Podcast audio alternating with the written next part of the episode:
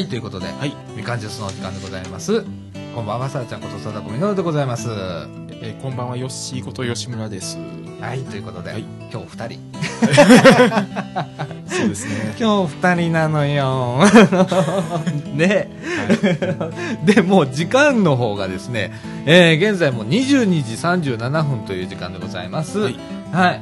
えっ、と、今回はですね、震災特集3ということで、もう最終回になりますけれども、えーっと、予定ではですね、今何ができるか、各地の取り組みから考えるっていうテーマで考えてたんですけれども、はい各地の取り組みってもう難しいんだね。難しいですね。うん。うん。でね、えっと、今日はですね、えっと、前半で、はいえっと、白浜の BT ステーション、FMBT ステーションの、はい。待ったなし防防災っていう番組を、うんえー担当されておられます岡本由紀子さんのインタビューを、うんえーちょっとですねうん後半はですねちょっとねあの震災、ね、東日本大震災の時に関西はどう動いたかというこれ結構結構知られてない話がありましてないですね。うんちょっと初めて知ったものが多いです。ねはい。それをちょっとご紹介したりだとかですね、それから、えっ、と、地域間協定つってね、もう震災起こる前から、地域と地域結んでおきましょうというようなこととかね、あと BCP ってね、ビジネスコンティニュード、えっ、と、プランニングっていうね、あのー事業継続計画っていうんだけど、えこれについてもちょっと取り上げてみようと思います。はい。はい。ということで、みかんジュース。この放送は NPO 法人三島コミュニティアクションネットワークみかんの提供でお送りいたします。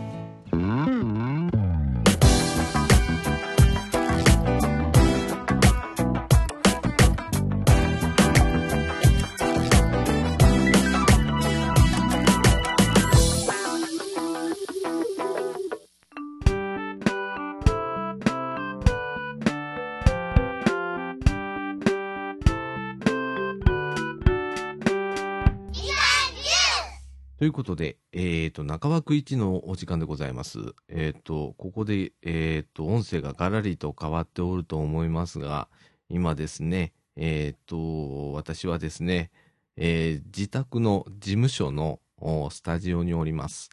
えっ、と、ここだけ別撮りということでですね、えっ、と、今日はですね、3月1日に収録いたしました、えー FMBT ステーション、これ、南紀白浜ですね。えー、BT ステーションの待ったなし防災という番組を毎週月曜日、えー16時30分から17時まで、えーやっておるんですけれども、えーこちらを担当しております岡本由紀子さんの、えーインタビューを、えー聞いていただきたいと思います。またですね、えっ、と、この収録に関しまして、えっ、と、南紀白浜のですね、カフェロハスさん、えーにですね、えーご協力をいただきました。本当にありがとうございます。それでは、えーインタビューを聞いていただきたいと思います。ちょうどもうこの春から6年目になります。すごいですよね。防災を5年ですよねすごいコアじゃないですか。あのコアですよね。ね。他の番組にも出してくれよとか思いながら、うん。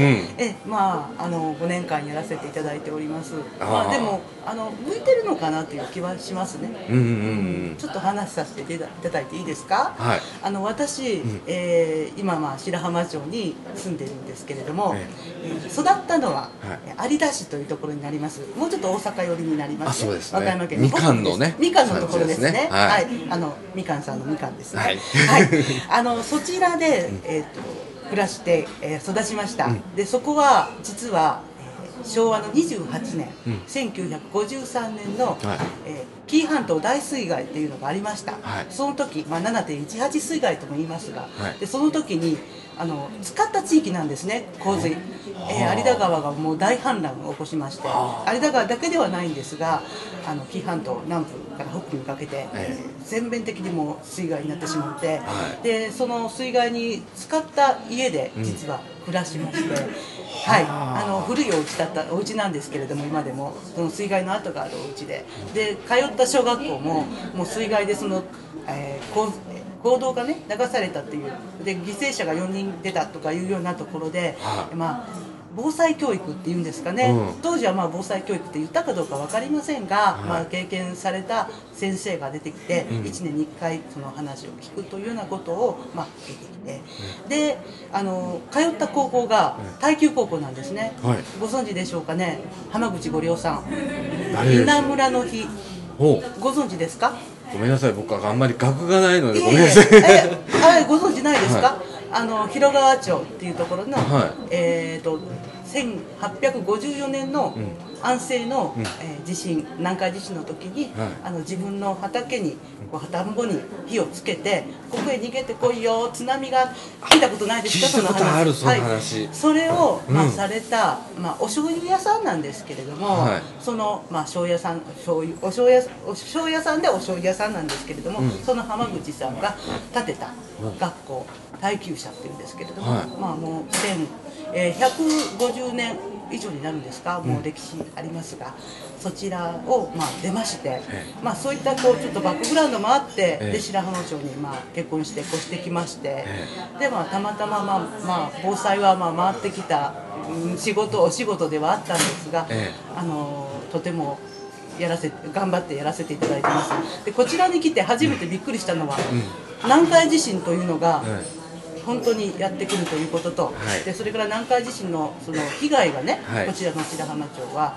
大きかったということを、まあ、学んであこれはもう私のライフワークやなと思ってやらせていただいておりもうますそこでなんか覚悟が決まったわけですね。もう覚悟ですね。そんな感じですね。はい。ね。はい。いやその中でまあ今えっ、と放送はえっ、と週1はいぐらいですね。えー、と放送は週1回なんですが、はい。番組の内容はうん。同じ内容を、えー毎月 4, 4週だったら4週こう、はい。続けてやらせていただいております。はい。もうネタ大変でしょ。防災にこう。うそういっぱいありますか？ですねまだ、つえー、と尽くせない部分がありますね、ええ。まだまだいっぱいありまね。ますだまだいっぱいあります。取り取り足ら取り足らない。自分がこういいけない範囲もたくさんありますし、うん。まだ5年間、まあ、お世話になってますけれども、うん。まだまだまだまだおしゃべりしたい取材したいことはたくさんありますね。おしゃはいお伝えしたいことはたくさんあります。あそうですか、はい。その中で一番、えー、とこの白浜で、はい。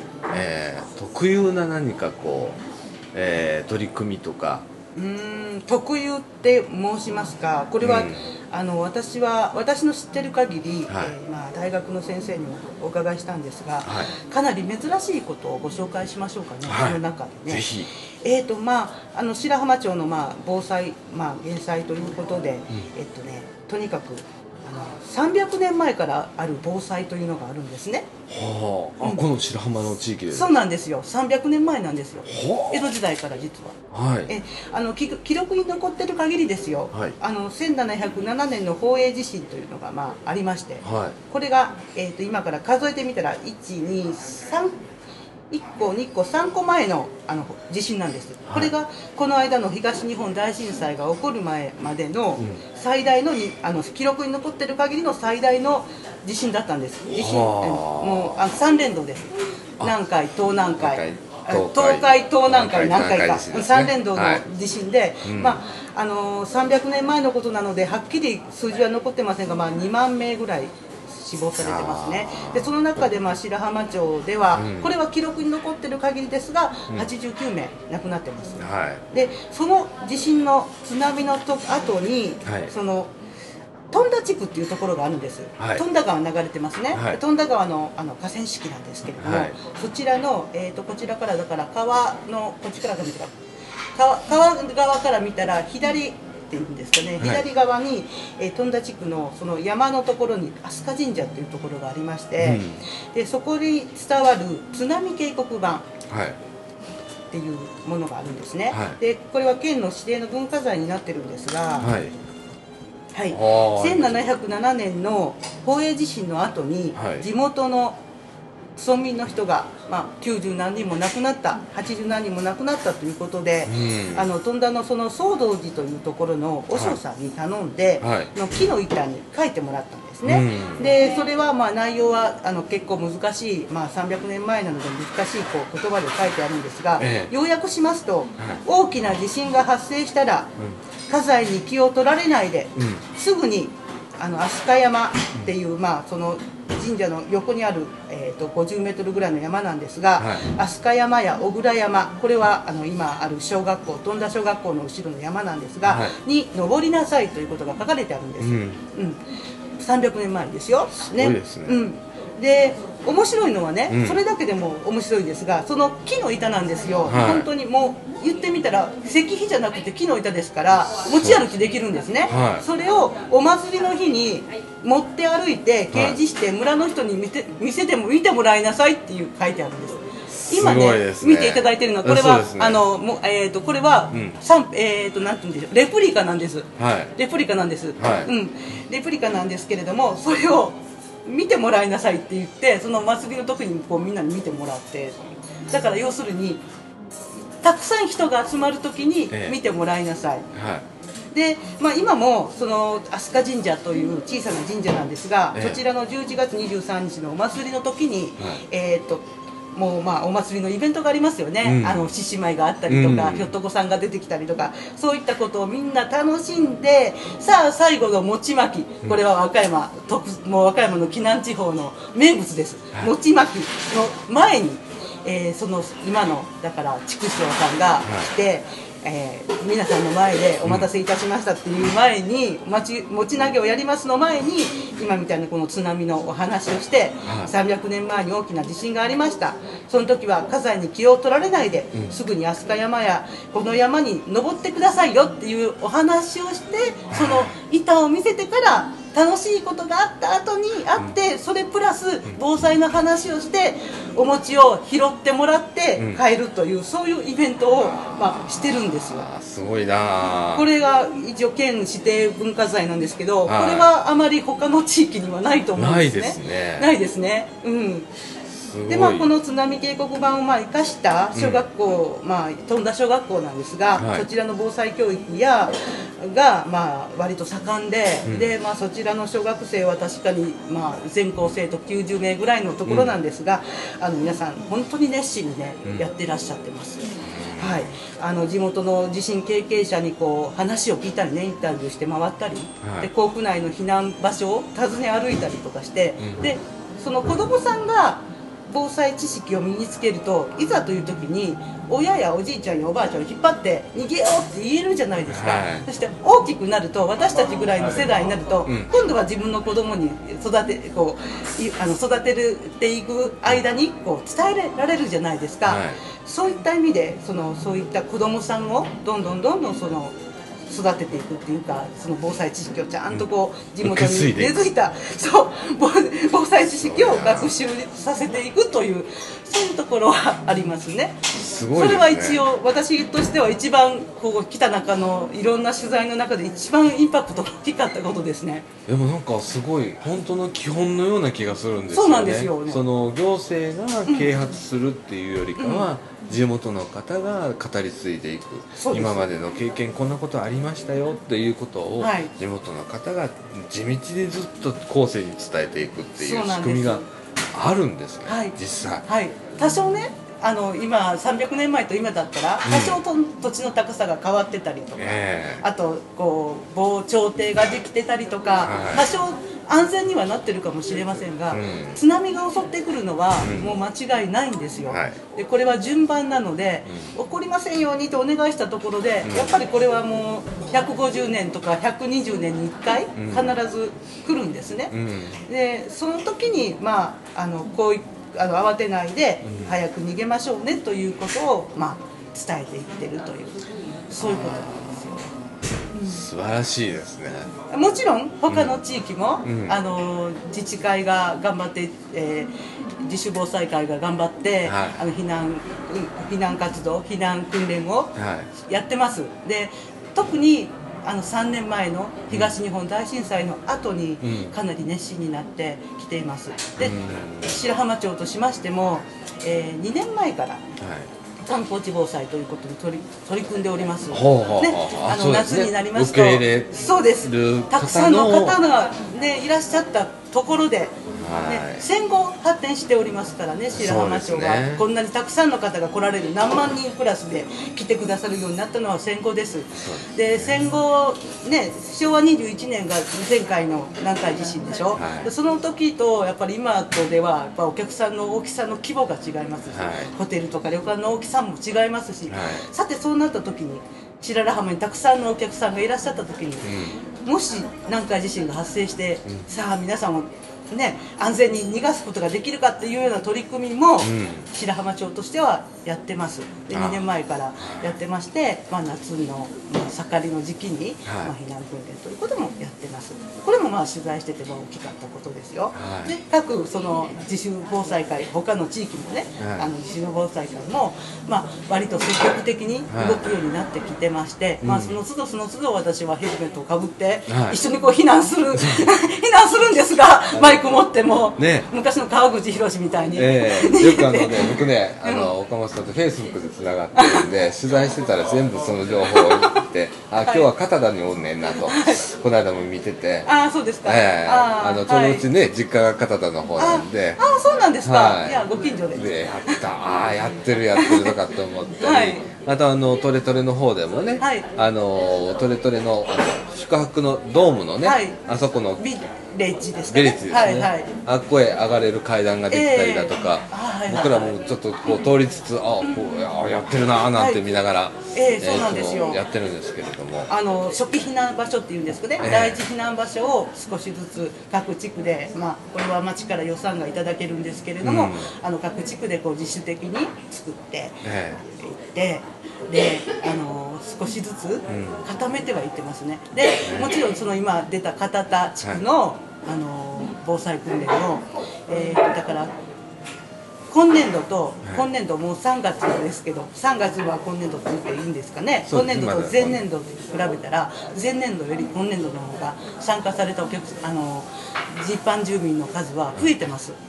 はい、増えてます、増えてました、この間のそのさっきおっしゃっていただいたのも、はい。倍以上でした、私が取材したところでも。倍以上ですか、すごい、ね、天気もあんまり良くなかったんですが、うん。だから最初はねやっぱり反応はあまり良くないんですが、うん。これを繰り返し繰り返していく上で、うん。もっともっとこうあのそのあまりね面白くもないその防災訓練に、避難訓練に参加してくださる方も増えていくんじゃないかなと。だからねあのーね。確かに東日本大震災から3年ですよね、はい。でもあの明日起こる明後日起こるんじゃないかっていうその不安不安を抱えつつ、ん。でも実際はね20年後かもしれないですし、うん。30年後かもしれないですしもしかしたら明日か明後日かもしれないです、うん。ちょっとずつねあの昨日から今日で一気にその変わるというわけではないので、はい。少しずつ少しずつパワーはついてきてるなという気はいたします。はいやはりね、あのー白浜町、また私も含めまして、はやはりこう生まれも育ちも白浜町って方はもうとでよそから白浜町に来られた方っていうのと、はい。やはりこう比率がね、はい。他の地域に比べると、うんちょっとあのよそから来た人のが多いんじゃないかなっていう気は私もするんですね。ですね。でその危機意識昔こういうことがあって怖いことがあったんだよっていうようなことを、もっとその伝えられるような、はい。その場所が場所っていうかそういうのがあって、でもっとその、えー若い人よそから来た人にも、えー参加していただいて、うん。でちょっとずつその地元のお年寄りと交流する、もうそれは防災だけじゃなくてそうね。っていうことねコミュニティっていうことでねいざとなった時に本当にあのコミュニティでちゃんとこうつながってないとで、それと本当に私もびっくりするんですが、うん。やはりあの地元の自治会に、えーお入りじゃない、えー方が結構いらっしゃるんです、まあはい。プライバシーの問題とかあります、電話番号が知られたりとかその家族構成とか知られたりするのがっていう方もいらっしゃるのもよくわかるんですが、はい。そういったところもね、もうちょっとなんとかならないのかなって気がしますね。ね。ねトラフの場合はもう広いですからね。下手したら関関東から九州までが被災地になって、えじゃあ誰それ助けんねんっていう話になってくる、えーそうなんですよ。局所のところだったらボランティアいくらでもね、はい。と集中投入できるんですけど、ばらけますからね、はい。それも考えないといけないとかね。そうする前には例えば白浜の方は、えー災害協定を例えばね参院の人と結んでおくとかね、してくださいとかね。はい。まあ、なかなか行き来はねしづらいとは思いますがね、まあ、今はまあ空の便というのがねね。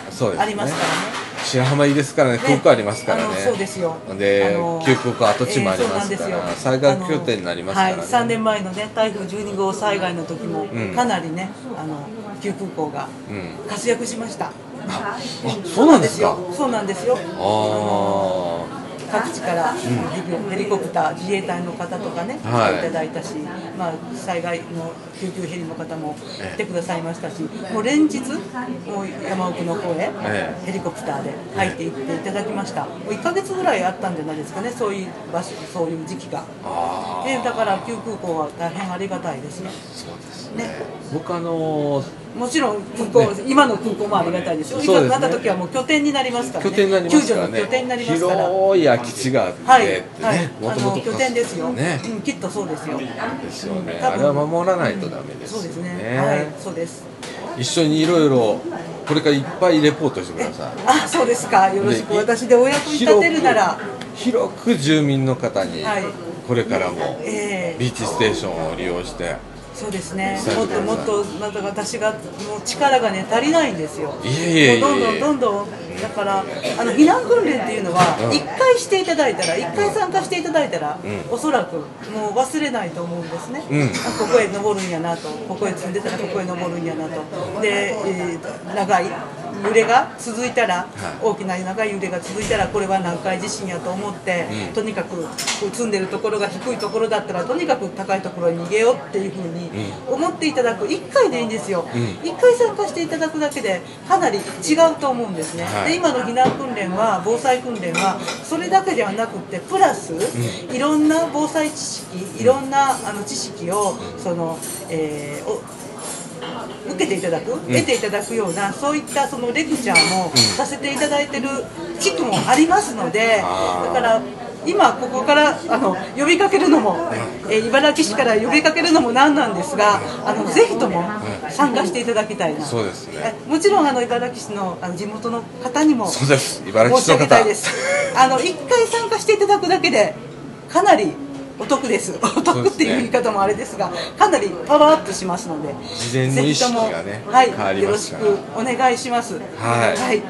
本当に今日はいいよねご意見を。あいえいえあのいろいろ私こそいろいろ。勉強させていただきました、ねまたこれから組んでねなんかやること結構あると思うんで。はい、だから違う地域だから、はい。かえってそのお互いに助け合えるっていうことがはい。できると思いますし、あおそらくあのいざ本当の南海地震が発生した時には、あの内陸の茨城市のはい。貞岡さんはじめ皆さんに助けていただくことがたくさんあるかと思うんですが、で茨城市の皆さんにも助けていただくことがたくさんあるかと思うんですがそうですぜひともよろしくお願いいたします。ボランティアバスをこう手配してね白浜行きってやつを作っはいてね、、そうですね。どんどん流していくとかね、はい、その時道がつながってることを祈りながら。そうです。はい。それも課題でござはいいます、い、もうそれを祈りながら。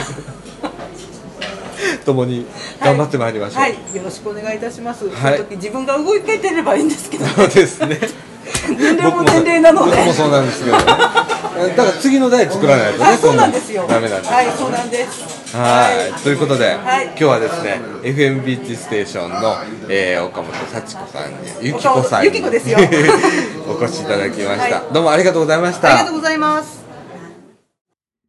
ということで、えっ、と、インタビューを聞いていただきました。えっ、とですね、えー、岡本さん自身ですね、えっ、と、有田の出身ということでですね、えー、そこから、まあ、白浜へ嫁いできたということでございます。えー、そこでまあ、白浜で気づいたこととか、いうことがあってですね、もともとまあ、えー防災に興味があったということで、えー、いろいろとね、えーフィールドワークで、えー白浜の、あの、防災のことを、あちこち取材をして回って5年というような形で、いや、あの、話を聞いていただいたら、あ分かったと思うんですけど、かなり、えー熱い人でございます。えー僕大好きです、そういう方。えーその中でですね、僕がまあ、あのえーいろいろと、おこう、関心を持った点、えーちょっとまとめさせていただきますとですね、まあ、あの、300年前から続く防災ということでですね、すね、えー1707年、宝永地震がありましたと。えーっと、これはですね、えー東海、東南海、えー南海地震の地震3連動だったそうです。えーっと、2万名ほどの死亡、あの、亡くなった方が出まして、えー白浜町でも89名の方がお亡くなりになったという、えーことです。えーっとですね、300年前っていうとですね、白浜町も全然、えー、人口今より少なかったはずです。えーっと、観光地でもございませんでした。あれは近年ですからね。はい。えーそんな感じでの89名の死亡ということで、えー今来るとどうなるかというようなことでね。えーあとですね、えーっと、このね、茨城市の隣の高槻市にも飛んだというところがあるんですけれども、まあ、白浜町の中にも飛んだ地区というのがありましてですね、えーここの総道寺というところにですね、津波警告板というのをね、えーありますということでですね、これも300年前に作られたと。ね。そして、えーっと、お祭りの日とかでね、えー、例えば、飛鳥神社というところでお祭りをする際にですね、えーっと、餅巻きとかしますよ、と。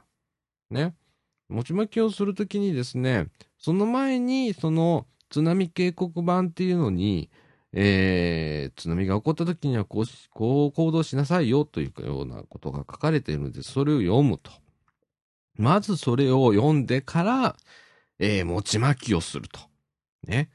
えーメインイベントの前には必ずそういうお話がありますということでですね、えーこれがずっと続いてるということはですね、えー語り継いでるということでございますね。非常に大切なことだと思います。はい。えー子供の頃からですね、そういう意識っていうのをですね、あの、目の当たりにこうして、えーこういうことがあるんだよということを頭に入れてるとですね、おのずとですね、これずっとですからね。毎年のようにあるお祭りの中でそれを毎回聞くわけですから、えー意識は強いですよね。えー身に入りますよね。はい。大変貴重な、あいい、いい取り組みだと思います。これうちの地区でもやりたいな。あとね、えっ、と、自主防災会という話も出てきました。えっ、と、残念ながら僕の地区に自主防災会があるのかすら、僕すら知らないと。えー、茨城というところはそういうところでございます。はい。えーっと、何かあればですね、自分たちでまあ何とかしましょうというようなものが自主防災会でございます。えー、例えばですね、えーっと、まあ小学校単位だとか、それから、えー中学校単位でですね、自主防災会を作るだとか、えーそういうのも僕あっていいなと思ってます。えーっと、このみかんジュースをやっています NPO 法人みかんっていうところでもですね、えーっと、今後そういうことを考えてもいいんじゃないかなと思ってます。えーっと、例えば、えっと、何年前かな？えっと、2年前ですね、えー3.11の際には、えー三島キャンドルナイトというイベントをやりました。えーなかなかキャンドルに火がつかなかったというイベントなんですけれども、インターネットで、ユーストリームで生中継なんてやったりしたんですけれども、あの時にですね、えーこの地区ではですね、災害訓練の一環として炊き出しというのをやりました。えーあの、市の方のですね、えーっと、あれは防災管理室かな？えーだったと思います。えー災害管理室なよくわかんない。忘れました。そういう部署がありまして。えーっと、そこからですね、えー備蓄倉庫で、えー賞味期限が切れそうな、えーアルファ米ですね、をいっぱい、えーいただきまして、えーそれを使ってですね、おにぎりを使っ作ったりだとか、それからですね、えーっと、あの時は、何を作ったんだっけ？豚汁を作りましたね。はい。えー、地区のおばおばさんたちが、えー、豚汁を作って振る舞ったわけなんですけれども、えーそういう、こう、イベントごとの時に炊き出しをするっていうのも一つの防災訓練の一つなのかなと思ったりもしています。えー最近ちょっとね、この、みかんでもイベント減っておりますが、えー今後そういうことも必要なのかなと、えー気づかされました。それから、まあ、あの、白浜町っていうのはやっぱ観光地ということもありまして、えー多くの方がですね、えー関西や、最近は飛行機で関東からも、えーいっぱい観光者が来られると、特に夏場ですね、えー白良浜周辺ではですね、えっ、と、年に一度、観光者を巻き込んだ災害訓練というのをやります。白良浜で泳いでいるんですね、皆さんね。そこに、えー急にですね、サイレン鳴らして、えー今から防災訓練ですと。高いところに逃げてくださいということで呼びかけて、皆さんに参加していただくというようなことをやったりだとかしています。えーそれから、あ、地元の防災訓練、災害訓練でですね、えーと、やることに2倍ぐらい増えているということでございます。これもすごい。ね、危機感がだんだんと高まっているというような住民の危機感ですね。危機意識が高まっているという現れだと思います。これもすごく、えー大切なことで、えーこの地域では防災訓練見たことがありません。これ、問題です。はい。それから、若い人とつながるということですね。えーっと、やはり、防災訓練とかに若い人が、まあ、参加していただいてですね、えーっと、お年寄りのサポートとかそういうのをしていただければなと思います。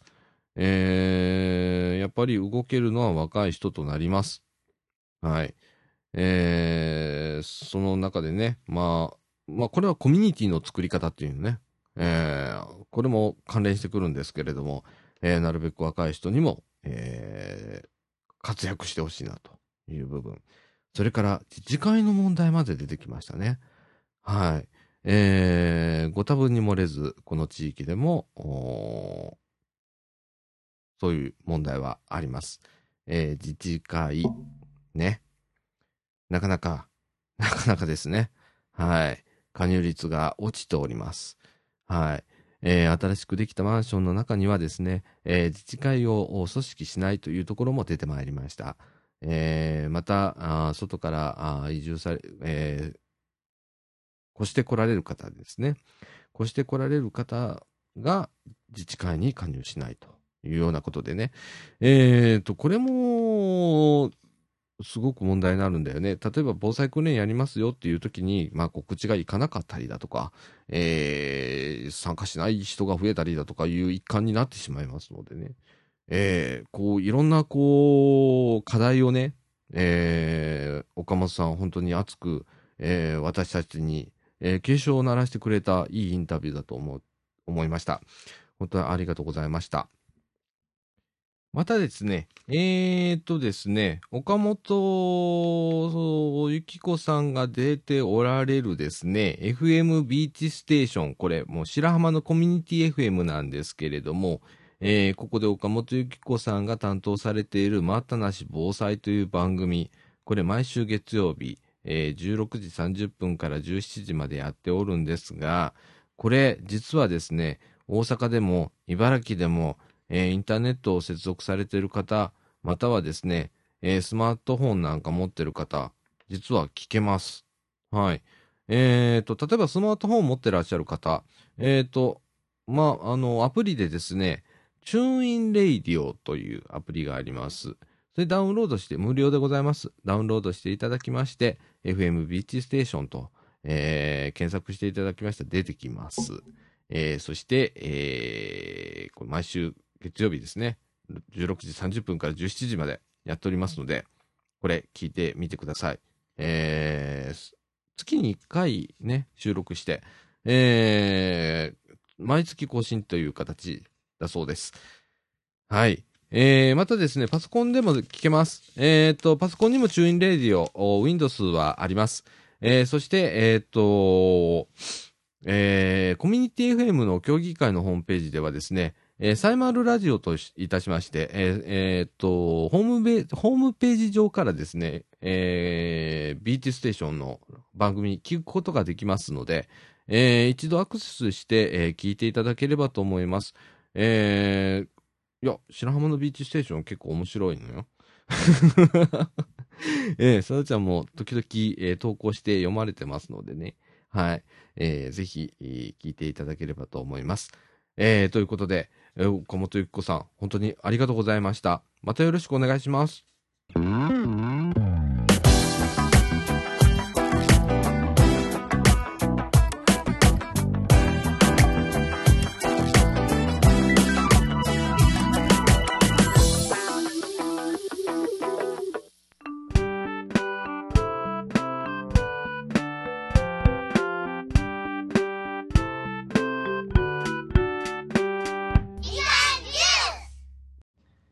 はい、ということで、はい中枠2のお時間でございます。えっ、とですね、震災特集3としてなんですけれども、えっ、とですね、東日本大震災の時に、えっ、と、関西が取った行動っていうのが意外とすごくって、うんこれあまり知られてないんですけれども、はい関西っていうのは、関西広域連合っていうのを組んでるんですね。うん。これね、何かというと、まあ、関西に住んでらっしゃる方は、まあ、大体知ってるとは思うんですが、改めてちょっとご紹介しますとですね、えっ、と、滋賀県、京都府、大阪府、兵庫県、和歌山県、鳥取県、徳島県、それから京都市、大阪市、堺市、えー神戸市、えーこれがですね、えっ、と、連合を組んでます、今。はい。で何をしてるかというとね公益的な行政課題に関する事務のうち府県よりも広域のお行政体が担うべき事務を行っているのが関西広域連合という。ものなんですね。で、えっと、これ、不思議、奈良入ってないんだよね。奈良県入ってないの？これ。いそうですね。ろんな事情があってね。なんで鳥取が入ってるのかねそう、鳥取が入ってんだよ。そうなんですよ。で、いろいろこうね、あって。で、えっ、と、この関西広域連合だがですね、東日本大震災の2日後、えっ、と、3月の13日ですね、えっ、と、これね、面白いんですけれども、どこ行ったっけ？資料と何か資料って話だよね。ごめんね。あのね、3月の13日に、関西広域連合はですね、えーっと、どこ行ったっけ？ごめんね。あ、そうそう。えーっとね、えーっと、カウンターパート方式っていうね、方式をと、えー考えたんです。考えたというかね、これもともとはね、中国。中国ね、おうん隣の国の中国の四川地震ってあったんですけれども、はいこの時に何が、何を中国の、えー政府はしたかというと、うん。被災地に対して、えーいろんな地区がありますよね、被災地の。はい。なら、ここの被災地は、えー被災を受けてない、うんこの地域が、えー担当しなさいと。はい。その復興とかね、支援とかをしなさいっていう、えー後方支援とも言うんですけれども、えーこれをカウンターパート方式って呼びましてですね、これをですね、関西広域連合では3月13日にもうすでにカウンターパート方式でもう被災地へ支援しましょうおということを決めたんですね。すごいですね。すごいね。うん。で、例えば岩手チームっていうのがありましてね、岩手県に対しては、大阪府と和歌山県が担当しましょうと。あと、宮城、宮城チームってあってね、兵庫県と徳島県と鳥取県は宮城県を、うん。それから福島チーム、こちらの方は滋賀県と京都府が福島県のサポートをしましょうということを決めて、集中的にやったわけですね。だから立ち上がりめちゃくちゃ早かったっていうね。うん。ええこれって意外と知られてないよね。知られてないですね。うん。うん。で、もうね、えっと、それを決めてですね、宮城県で、えっと、宮城県庁内にね、えー災害対策本部みたいな現地支援本部っていうんですけれども、うんが設置されたのがね、3月14日。午前10時30分には、もう宮城県には、宮城県庁内に、えー事務局建てたんですね。おお、すごい。はい。えー岩手県もそうですね、岩手県庁内にうん3月14日の月曜日の17時には大阪府と和歌山県がもう、えー現地事務所を作りました。えーこれはですね、えーっと、あ、それから、えーっと、福島県。こっちを2つに分かれてですね、うん。会津若松合同庁舎内に3月16日の水曜日の朝の9時半にはもう、えー事務局を作ったと。でこれはなんでちょっと遅れたかというとやっぱ原発事故の関係で設置時期が2日ほど遅れたと、うん。それでも3月16日にはもう経ってたよと。おー早いですね、うん。それでも。ねでもう福島県はもう1箇所福島県庁内に3月16日13時にうんえー入りましたと。こちらの方は滋賀県と京都府ですね。えーこういうね、あの、カウンターパート方式っていうのがあって、これはね、あのーなまあ何をしたのかっていうことでね、えっ、と、まず、敏速で適切な災害時対応ということで、えっ、と、行政組織は本、本来、えっ、と、本来的に、えー緊急時に対応することが難しい組織ですと。まあ、行政はなかなか動きが遅いですよ、うんということですね。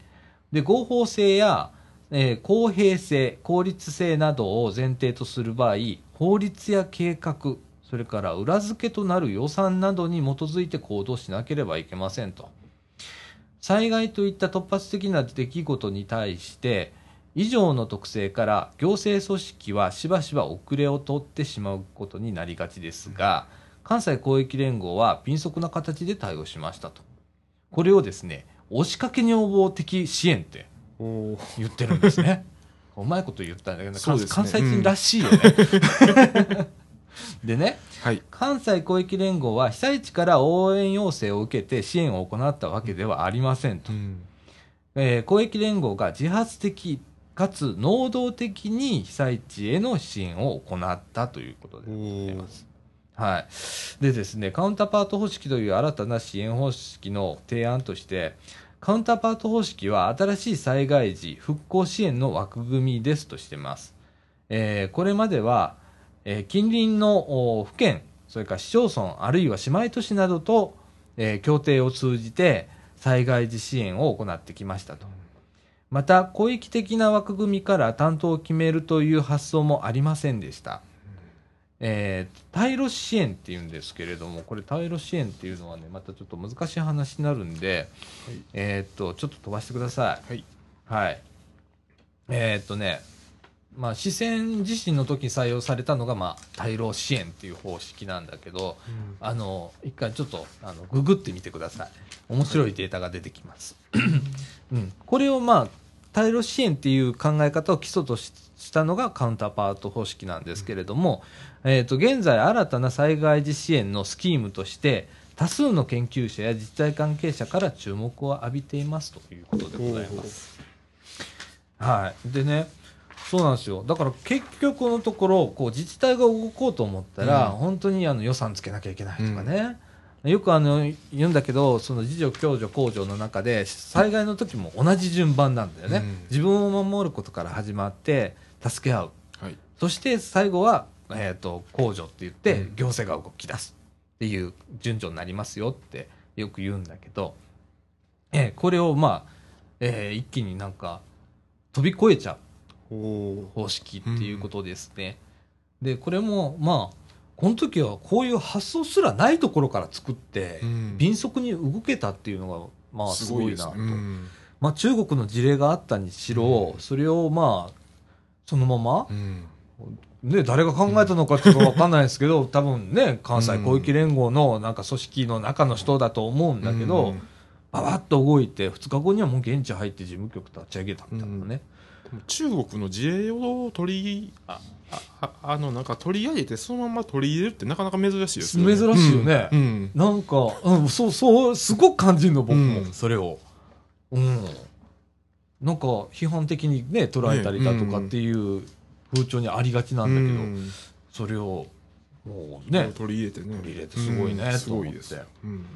それからですね、まあ、かといって、まあ、これが、課題も出てくるんだよね。やっぱり予算の問題とかね。はい関西広域連合独自の予算っていうのはかなり限られてるんだうよね。んこれお金出し合って、まあ、できるところは共同でやりましょうっていうのが関西広域連合のうんことなんですけれども、えー、とその予算の中でですね、えー、と独自の公益的な事務事務業務を予算の制約上実施することが難しいですと。うんで今後ですね予算をどのように確保するかも大きな課題となってますということで、えーとまあ、金額もちょっと出てるんですけれどもかなりの金額が動いてます。はいはい。えーっと、あとですね、まあ、いろいろ書いてるんですよ。うん実は決められない政治とかね。政治ではなかなか、ね、早いこと動かないからとかね。うん。まあ、それをまあ飛び越えようというのが、まあ、あの、今回のカウンターパート方式なんですけれどもね。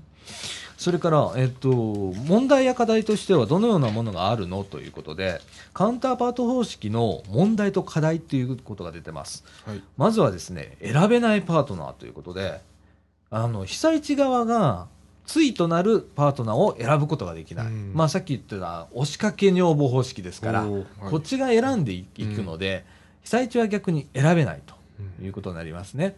で、大規模災害時においては、えー、対となるパートナーについては、送り手が決めることになりますと。で、受け手の意向を無視しているのではないかとか、要望に応えきれているのかといった疑問を抱かれがちです、うんということなんですね。まあそうだわな。でも緊急だから仕方ない部分もあるうんという難しいところだよね、これね難しいと。ころですねうん。受け手も選んでらんないし。うんね、これあの、例えばね、大規模災害っていうのと、広域災害っていうのがあるね。はい広い地域で、えー被災を受けるよううなん震災があったりだとか、えー災害があった場合は、これ選べないよね。取り合いになるもんね、うん逆に今度ね。そうですねうん。例えば、南海トラフなんて言ったら首都圏から、はいまあ、下手したら九州まで、九州まで太平洋沿うん岸やられちゃいます。ああ、どうしましょう？ってね。うんみんな、助けて助けてって手を挙げるんだけど、うんね、選べないよね。そうですねなかなかね。うんうんで、えーっと、構成団体間の支援の相違っていう問題もあるそうです。うんと行政が書くとちょっと難しい言葉になっちゃうんですけれども、カウンターパート方式を採用する場合、対となるパートナーによって支援のあり方がおのずと異なるこ異なるものとなります。でえーっと自治体にはそれぞれ得手不得手がありますと。はいすべての自自治体に同じ能力が備わっているわけでもないと。うんそのため、どの自治体がカウンターパートとなるかは、支援のあり方を大きく左右することになると。そりゃそうだわな。そうですねカウンターパート、そうだよな。まあ、それぞれ自治体も事情があるからさ。あとは地理的な問題もありますからねねえうんだから準備ができてない自治体うん。と、助けに行くんだけど、その準備ができてないとこと、うんできてる自治体じゃ、主導の違いが出たりだとか。うん。ああと滋賀県とかだったらあの海岸とかがないからうんうんそっちも。そういう対策はないわね。うん。うん。琵琶湖はあんまりね。ね、津波とか津波とかそういうの来ないないよね。うん。あんまり考えないもんうね。ん。まあ、うん。来ないことはないけど、まあまああんまりないよね。うんないですからねうん。事例には、ねえ。うん。だからそういうなところには、まあ、得て増えても出てくるうん。と。で、すべての自治体には同じ能力が育っているわけだよ。うん。そこはその通りなんだわな。それから、一度決められたパートナーが変わることは基本的にはないため、えー、これ何だったっけ？えーっと、偏り。偏り。はい。出た。漢字読めないさらちゃんが。偏りも持続する可能性がありますと、うん。まあ偏りが出ちゃうまあそれはしゃあないわな。う、ん。うん。だから公平なこう支援を受けるとか、あのーこういううーまあ、相互支援とか、うん。えー後方支援する場合にそういう問題が出てくるよね、うん、関わる自治体によって差が出てくるし、うん。っていう問題はあるわな、じゃあじゃあどうすんのかとかいう問題もあるんだけどね。はい。それからえっとねえっとそれからまた難しいんだよねもうこういう話になってくると俺嫌になってくるんだけど民主主義とカウンターパート方式って言ってねはいそもそも対ロ支援カウンターパート方式がそれほど注目されなかった背景には民主主義国家では難しいのではという想定がありましたと。うんうん。あ、大ロのロはロシアだ、これ。おおうん。だから、まあそういうことだね。うんうん。カウンターパート方式は、えー権威主義的、中央主権的な国家において、初めて効果を発揮する方式だという主張があったことも確かですと。うんじゃあ、あの、機能したカウンターパートというのは矛盾しているかという問題もあります。はいえーこれまで説明してきた通り、関西広域連合の災害時支援は一定の成功を収めましたが、むしろそれは新たな問題を提起することになりましたと。はいそれは何かというと、日本という民主民主主義国家のあり方と矛盾する方式であるカウンターパート方式がなぜ成功を収めたという疑問。もうぐるぐるぐるぐる問題が回るんだね、ここで。なんかもう問題が解決しないようなそこれ言い出したらそうなんだよね。あのね、あの、うんそう、あの、これはね、あの、一応、これプレゼンの資料なんですよ。はい関関西広域連合が出した。で、それを今、かいつまんで全部読んだんですけれども、ここで今、プレゼンが終わってます。で、えーっと、もともとだから、はい。その行政区と行政区が手を組んで、えー急にドンと行くっていうのは民主主義的じゃない。うん。ね？あの、そそりゃそうだよね。行政区が決めて、言ったら行政が勝手に、えー相手の行政選んで、うん。そこへ送り込んでそこには民の答えが、あの、うん声が入ってないじゃないかっていう方針、ことも言われるっていう。難しいよね。でも、早く動こうと思ったらさ、うんじゃあどうするか。うんで、でですね、僕が思うことが一つあります。はいえっと、これは、なんでカウンターパート方式をしなきゃいけなかったかっていうことが一番の問題だと僕は思ってるんですね。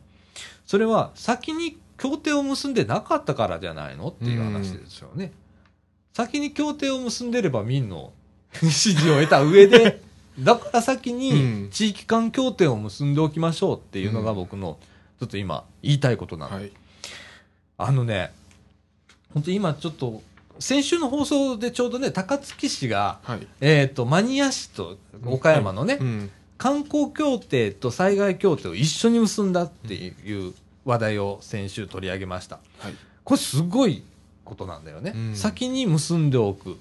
で、お互い何かがあった時にお互いがどっち、どっちが行ってもいいだからね、助け合えるところ。それをね、一箇所だけじゃなくて複数結んどいたらいいの。うん遠隔地に。遠いとこ、なるべく遠いとこ同士が。で、よく遠いとこを結ぶと、いけねえんじゃねえとかっていう話があん、でも、近いとこと結んだら同じように被災を受けるっていう危険を考えたら、なるべく遠いところとパートナーを結んでおく。その組み合わせを何パターンか持っておく。うん。だから、例えば茨城市だったら、はい。えっ、と、北海道でもいいや、うん。とか、東北だとか、それから九州とうん。かいうような3カ所とうん。協定を結んでおく。はい。で、困った時には茨城市もちゃんと行くんだよ。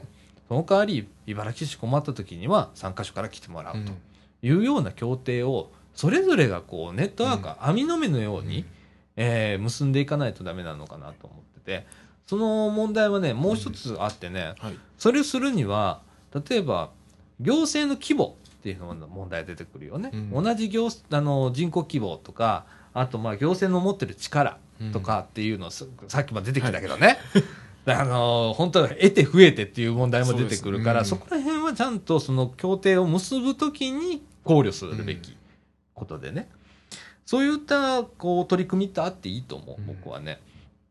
あの、複数結ぶっていうのがすごく必要かな。それから、えー遠く、なるべく遠いところと複数、えー災害協定を都市間でどんどんどんどん網の目のようにして、えー結んでいくっていうのが必要なのかなと思います。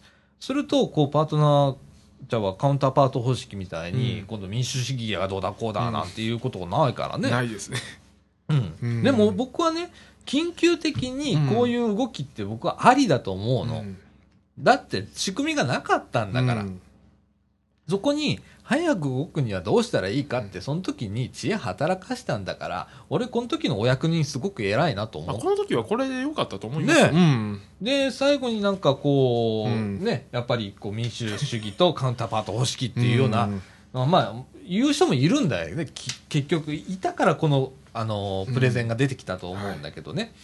ええいや、あの、民主主義国家では、こんな話になると思わないでしょ。うん普通ね。ね。いや、勉強になるよね。本当にね。いや、でもかん、僕は関西広域連合がそういう動きを取った、まあ、どれぐらい効果があったかどうかっていうのは、これからも検証されるでしょうし、うんえっ、と、実は関西広域連合のホームページに、このプレゼンも載ってます。おうで、えっ、と、どれぐらい何をしたかっていうことも載ってますので、あの、これもまた URL を、えーブログの方に載せますので、はいえー一度目を通してみてください。えーどれだけ早く動いたか、ちょっとびっくりします。うんで、僕らもあんまり知らなかった。そうですね。全然知らない。関西広域連合の中にどっぷり使ってる僕たちも、えーどちらかというと、ボランティアバスとか、はいそういう支援うん。を主に見てたうん。とか、あと、まあ、個人的に行くとかね、うん。そういうのがあと、ね、風が行ったとか、そういうことしか聞いてないですそうだよね。うん。京都府が行ったとか、大阪府が行ったみたいなね。話しか。例えばだ、お大阪市とかだとはい。市バスを持って行ったりだとかね、はい。ああいう風なとかしか知らなかったけど実はその後ろで関西広域連合という大きな組織がも動いていたようんという事実がありますと。いやまあこうね総合支援、うんえー災害時のねあのことってすごく、えー大切なんですけれども、はいえっと、もう一つ動きがありましてね、えっとね、関西と首都圏の、えー総合応援協定っていうのが締結されたんです。えっと、これごめん。これね、資料がな。資料がな。おい、今、俺今、読みながら思ったわ。資料が後ろにあるわ。ごめんよ。ほんとゆるいラジオで。ごめんな、今から資料探すわ。なんか資料だらけですかね、今日。ほんとね、俺、今回の資料ね、ほんとあの、100枚ベースだよね、これ。そうですね。本当いろんなあの資料出してきて読み倒して、うんでこっちすっごい勉強になったんだよでね紹介したいことはね本当これの10倍以上ある、あのいろんな取り組み。だけどね全部本当にね取り上げられないんだ。本当に そこが難しいんだけどえっとねこれ全部語っちゃうと3時間、4時間以上かかりますね。本当なんかね、も超特番みたいな感じで やりたいぐらい生放送でやりたいぐらいこれ、うん。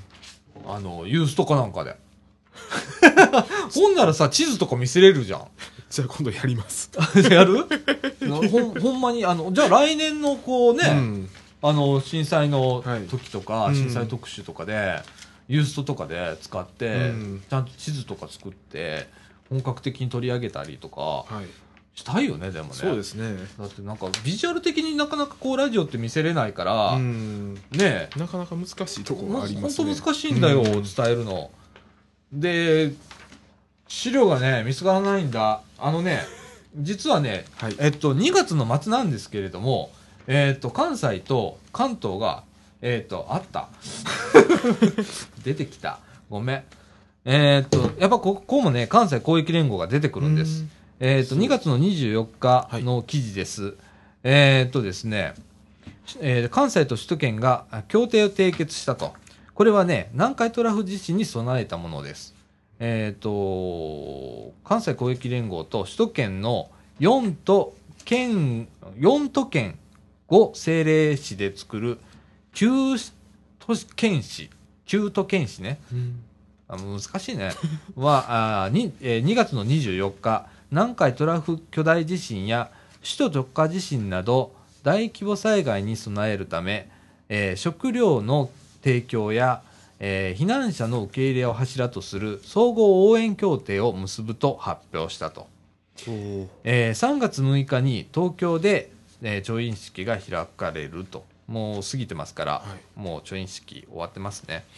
で、えーっとですね、えーここにも出てくるんですけど、えー東日本大震災の際に、関西公益連合が導入したカウンターパート方式を採用し、災害時に各都道、えー都府県やあ市が担当する災害自治体をあらかじめ決め、継続的に支援をする形を取るということです。だからカウンターパート方式うん。を先にだからもう締結しておこうと、うん。あの評価したわけですね。はい。で、職員の派遣とか、生活必需品、それから資機材、ね、機材とか資材ですね、の提供、怪我人や避難者を受け入れるということを相互に行いましょうというものです。はい。えーっと、それからですね、7府県よ4政令市で構成する関西広域連合で、えー防災を担当する、えーこれね、兵庫県の井戸知事ね、はですね、えーと広域的な災害があー懸念される中、距離が遠い自治体とのお相互支援は不可欠だと。ううん。えー備蓄物資の情報共有などから始め、いずれは共同防災訓練をやりたいと述べたと。すごいですね。だから、うん。えー関西と首都圏、うん。まあ大きな都市同士、まあ首都圏の方がまあでかいけどね。でかいけど。まあでもそういう協定も必要でしょうね。ね、うん。でも関東っていうか首都圏と組めるのはもう関関西しかないよね。第二だからね。うん、そういう、こう、協定を結んだということで、そう、備蓄物資の共情報共有とかね、うん。うん、いずれは共同防災訓練をやりたいとかって、すごい。まあ兵庫県は阪神・淡路大震災もあありましたしね。あったしね。ううんん、だから防災担当がうん。兵庫県の井戸知事になってんだね。はい。うん。で、えーっと、そうだね。だから、やっぱ広域的な災害が懸念される中、距離が遠い自治体の相互支援は不可欠だっていうのは、僕も本当にこれはね、声を大にして言いたい。で、複数、やっぱりね、一個だけじゃなくって、うんえー複数結んでほしいなって思います。はい。えーっと、まず、そう、ね、えーカウンターパート方式とか、それから公益支支援とか、えー総合応援協定とかね、っていう話しましたけれども、次はですね、はい。えーっと、ちょっと災害ボランティアセンターっていうのがあるんですね。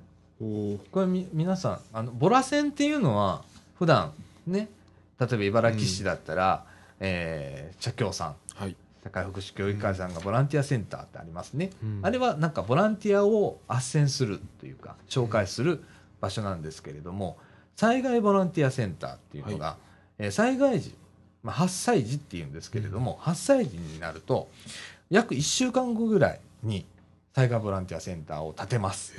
設立をします、えー被災地はね。はい。で東日本大震災もそうでした。うん。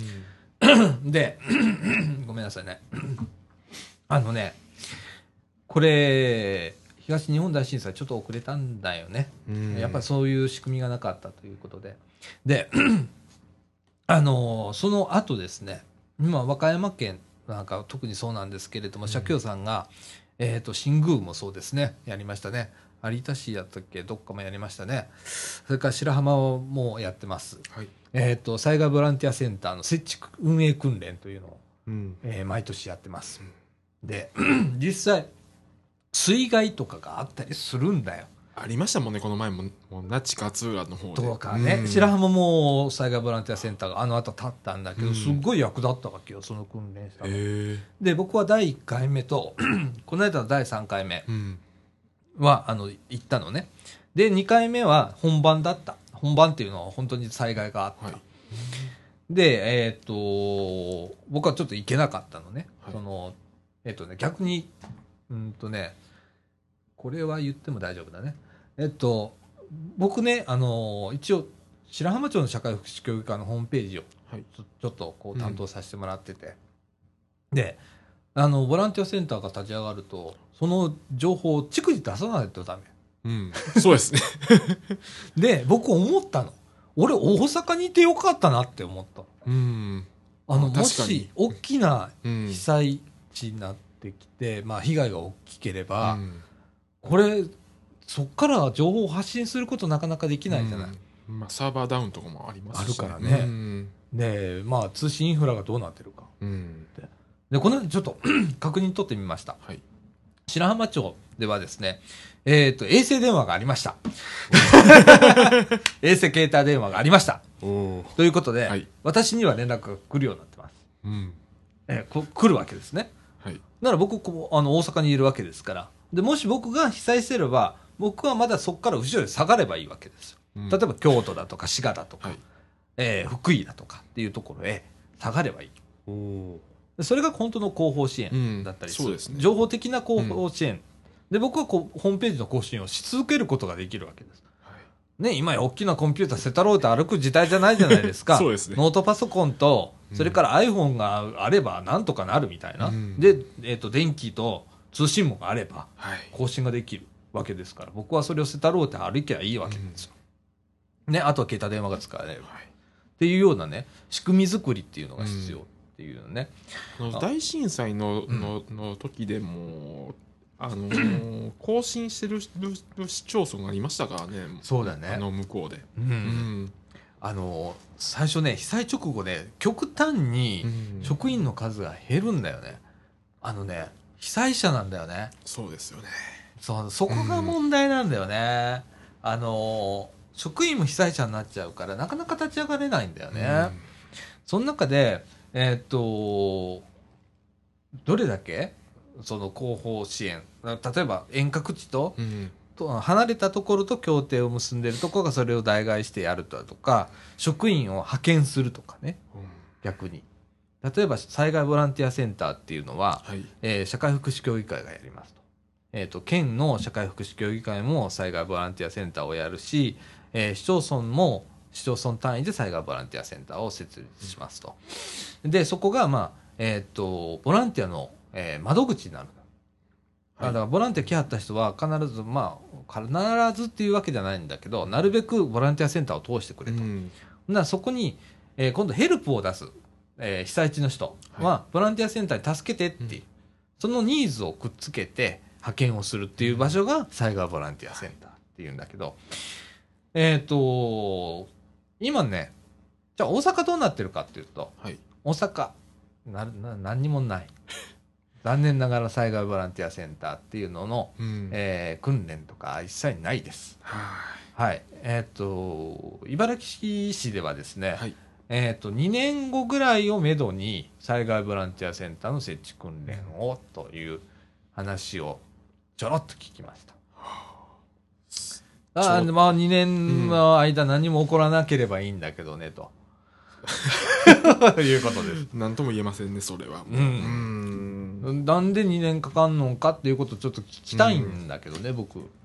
あのーあいっぱい今ね、あのね、実際 YouTube で皆さん、災害ボランティアセンターっていうキーワードではい。YouTube で検索してみてください。いろんなとこが出てきます。設置運営訓練の模様をビデオで撮って、それを配信してます。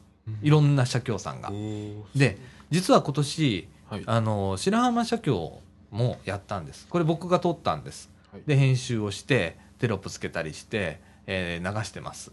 ほとんどビューないですけれども、まあ告知してないんで、でもあの検索には出てきますんでぜひともあの見てみてください。どういうものなのか災害ボランティアセンターっていうのが。まあ、動画で見ないとちょっとイメージつかないですね。つかない。うん。うん、でいろんなとこのやっぱやり方ってあるんだよね。やっぱそれは市町村の規模とか、それから、えー、と土地のこう特性とかねによって災害ボランティアセンターの運営のされ方とか、えーあと職員の数によって違ったりだとかっていうので変わってくるのであのいろんなもん見てほしいんです。でボランティア行く時もねそれ見てたらねあのあ大体ボ災害ボランティアセンターへ行ってうん。まず、えー、と受付してでニーズ待合室みたいなところで待つのね。へ知らないでしょ？ー知らないですね。待つこともボランティアっていうんだけど、待つ。で待つ。ニーズ。うん。次々マッチングっていう作業があってね、うん。それまで待たなきゃいけない、うん。とかいうことがね。あのー今 YouTube 見たらいっぱい出てます。はい。これも知られてないんで、ね。うん。一回ちょっと皆さん検索してみてくださはい。い。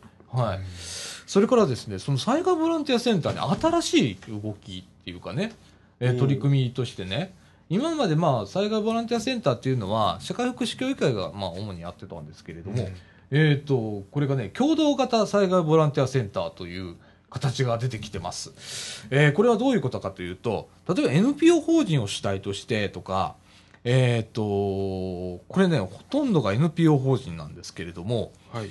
えー今回はですねえっ、とねどこの県だまた資料探してるわ俺。ごめんね。そこまでの資料を作れないんだよな。そんな時間がないんだ。えっ、とですね。はい。NPO 法人 NPO 埼玉ネットっていう、えーとこちょっと検索してみてください。載ってますけれども、えー、と取り組みが。えっ、とこれね国土交通省も絡んだんですけれども広域的地域間控除じゃあごめんなさい。ち広域的地域間共助っていう事業、えーがあるんですね。でこれは、えー、と国土交通省がやってます。あの事業をやりました。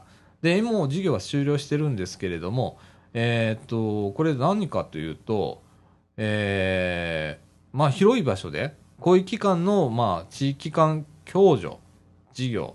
うんちょっとどう言ったらいいんだろう。えーっとこれがねちょっと難しいんだけどね一番いいのは本当にこのホームページ見てもらうのが一番いい。プレゼントが載ってるから。で NPO 法人。だからあんまり公を頼らずに、はい。えー民間のその NPO 法人だとか NPO 法人だっていっぱいいろんな形があるから、えーそういうところで、えー災害ボランティアセンターを構成していきましょうという動きですね。で例えばあのコミュニティ FM 局とかインターネット放送局と、えー提携したりだとかうちインターネット放送局じゃんみたいな。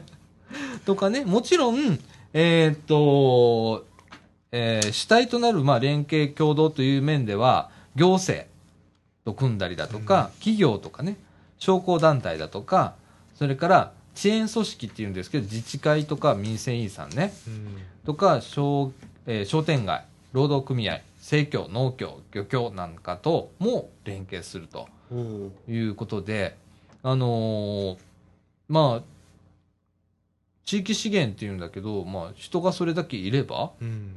えーその支援するは増えるよね、はうん、そこで回していけてるんだったらそれで回していけばいいしそこにもちゃんと広報支援ネットワークっていうのがまたあって埼玉なんだけど、えー、と中には、えー、と埼玉県外からとかいうのが入ってきてます。で、えっ、と、そうなんですよね。これも本当難しいんだよな。めっちゃ多岐にわたる支援が組まれててね、災害救助犬とかね、それから自家自家用ヘリコプターの運営をしていへるー市民航空災害支援センターみたいな。そんなん知らないけどね、こういうのがちゃんとあるんだよ。それをちゃんともう先にネットワーク組んでおこうと。いうような取り組みですね。とか市民救助隊とかね。こういうのとかあとまあファンドもちゃんと作っておきましょう。もうお金もね。うん。うんとか。あのまあ言ったらこうに頼らずえっ、とまあ社協さんはこうじゃないんだよね。あれは民間なんだけどね。あの社会福祉法人だから。なんだけどまああのなるべく民間で、えーできることは自分たちでやっていきましょうというう取り組みですね。この共同型災害ボランティアセンターという、えー考え方でございます。これはい一度あのーぜひ見てみてください、えー結構面白い取り組みです。これは見ないとわからないですね。見ないとなかなかわかんない。見たらすごくわかんない。見たらわかりやすいですけど。すっごくわかりやすい。うん。図入りでね、これもね、プレゼントがちゃんと載ってるから、これも、えっ、と、ブログに載せてもらいます。はい。はい。えーいろんな取り組みがあります。はい。そして、最後。だいぶ押してきた。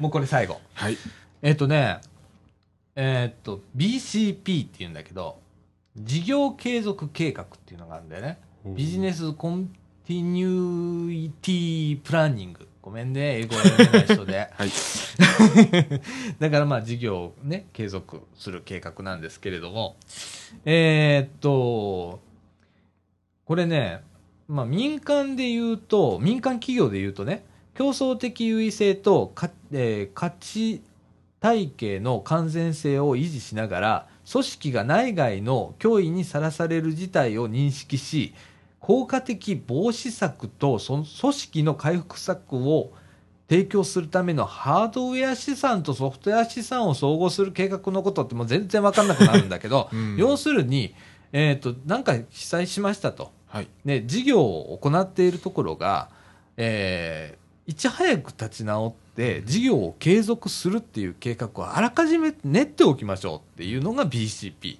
簡単に言えばそうです。で、えーこれはですね、えー一般企業だけじゃなくって、これ、行政も BCP に入ります。もうあらゆるものが、例えば NPO 法人だって BCP を考えておいていいわけよ。例えば、うちなんかみかん、NPO 法人みかんっていう組織が災害に遭いましたと。うんね。じゃあ僕らどうやって活動を再開するのかっていうのは今道筋何にも考えてないよねうんっていうことになるよね。で、じゃあその時に起こったら何を先にするべきか、えーどっから手をつけていくかとかいうことを考えておきましょうっていうのが事業継続計画 BCP っていうものなんです。で、これはね、割と大きな企業、大企業ではもう当たり前のようにされているんです。特にあのコンピューターの業界でね、えーっと、例えばサーバーを扱うような企業さん、通信業者さんっていうのはもう BCP ありきですから、うんこれがなかったらできないっていうぐらいですから、まあ当たり前なんですけれども、まあ中小企業が出遅れてるっていうか、うんまあそこの意識とか、あとまあ BCP ってすっごいいろんなことを想定しなきゃいけないんで、まあ、金額がかかるんだよね。やっぱそこにコストがかかるので、それに対する対策もしなきゃいけない。例えば、まあ、停電が起こった。発電機用意しないとダメだよねって発想したらそれを導入しないといけないわけで、中小企業がなかなかこれを動けない。重い腰を上げてこなくなる。っていう問題が、あの、関西特に中小企業多いので、はいえー大きなあの災害が起こった時に立ち上がれるかうんっていう。えーこれね、最近でき出した言葉なんですね、この BCP っていうのは。そう昔はなかった。で、ちなみにですね、イギリスっていうのはね、すごい国で、はい2004年にイギリスは民間救緊急事態法っていう法律を定めたわけです。これね、すべての救急隊と地方自治体に緊非常事態に対して積極的に備えと計画をするように命じる法規っていうことで、まあ、BCP を義務付けたわけです。救急隊と自自治体に対してね。うん。で、まあそこが動かないともう元も子もねえよということで、えー法律まで作ったのね。で、えーっと、まああとはセキュリティの問題で2006年に、まあまたイギリスが動いたりだとか、うん、まあいろいろこう動きがあるんですけれども、えーこれもね、まあ、あの BCP、こういうウィキでもね、結構勉強になります。あの、僕でさえ BCP っていう簡単な、あの、これね、えー電子的に残しちゃダメなの。うん全部紙に印刷したものにしとかないとダメなのね。持ち歩けないとダメだから。例えばパソコンに BCP のプラン書きました。残しました。サーバーに置きました。停電起きました。アクセスできません。読めません。うんじゃあ意味がないので、うん印刷したものを持っておかないとダメなんですね。それはマニュアルとして。で、このマニュアルも何回も見直す。毎年のように見直して、今の現状に合ってるかどうか。っていうことを繰り返しずっとやり続けないといけないのが BCP。すごい、永遠にずっと。すごい大変な作業です。ね。大変な作業。うん。うん、でも、それをやり、だって会社も変わるからね、うん。その間にね、組織が変わるし、人が変われば、それを、その存在すら知らない人も出てくるから、毎年繰り返し、繰り返し、しかも何が起こるかわからないですからね、今。うんうんで、不測の事態とかね、今まで予知しなかったとか、いうことが出てきたら、またそれを新たな要素として取り入れて BCP を組み直さないといけないとかね、出てくるんで、非常に大切なんですね。これは、あの、小さなところも大きなところも、行政であろうが民間であろうが、例えばうちみたいに NPO 法人であろうが、うんえーこれを、えーちょっと見直した方がいいかなと思います。はい。えーっと、これね、家もできんじゃないかなと俺思ってまあ、個人的にもできそうですもんできそうやねん僕もそう思う。何から、こう、じゃあ自分を再建していこうっていう、えーこれ事業っていうか家族継続計画みたいな感じでうね。んね。そんなのできそうだよね。そうですね。生活継続計画うんみたいな感じで、とかね。あの、変えたら、あの、そのまま僕使えると思うよ。うん。あの、避難するところから想定してみたいな感じでね。あの、その考え方も面白いと思う。だから僕がまあ、いつも言ってるシミュレーションしてくださいっていうのが、まあ、うんそういうことで、あの、どれだけ想像力をかき立てて、えーっと、災害に備えるか。えーっと、すべてそ備えるの無理じゃん。まあ資本的なものもあるし、じゃあうちがコンピュータ業界やってるからっつって耐震構造をバリバリにできるかっつったら そうじゃないから。うんじゃあ最低限ノートパソコンと電源と、それからモバイルバッテリーと iPhone はリュックの中入れとこうみたいな。最低限自粛、そっからまあ、その中にはある程度のデータが入ってて、うん最低限の事業を継続できるようにとかいうようなことを考えたり、僕なんか個人企業だからそれぐらいでき、うんそれぐらいしかまあできないわな。うん。だからまあでもそれを考えてるか考えてないかで、うん立ち上がりが全然違うっていうことだよね。うんうん、だからうちなんかコンピューターを失ったらもう終わりだもん。またそれを買いに行くのに電気屋さん開いてないとかさ、うんあとはそのなかなかね、事業をこう再開することがままならない状態なもんね。まあだからあのそういう災害がああるっていうのをあるっていう予報を聞いて予防するのもうん。もうもう一つの手で、うんまあ起こった後のことも考えなあかんそうだよねうんそう。起こった後にうんどっから手をつけていくか、優先順位っていうのを、えー考えたりね。うん急に起こる場合がまあお多いといえば多いですしね地震とかの場合はもういきなり来ますから、ねえ。うんうん。本当本当急だもんね。この間もあったもんね。この間もありましたもんねねえ。うんまた原発の近いところでね、原発と原発の間みたいなところでね、ありましたけどね。あ、原発はまだ一期はできてないんだ。上関、うんはい上ね、関。今作ろうとしている上関と、それから、えっと、なんか四国のはい四国の。端っこの方のね、はい。うん、原発のすぐ近くで、うん。えーえっと、震度5震度5強ですね。強ね、うん。広島とかね、えっと、愛媛、うん。ね、多分ここの予報のあああの予想震源のところにこれああったんですよ。ああ、うん。はいはいはいはいはいはい。これですよ。26番。25番？ああの26番あです、ね、26番、うん。ああ秋灘、うん。伊予灘とかうね、ん。うん。宝護水道とかいうとこですね。のプレートが動いたんですよ、にあここもちょっといろいろあるもんね。そうですね。うん。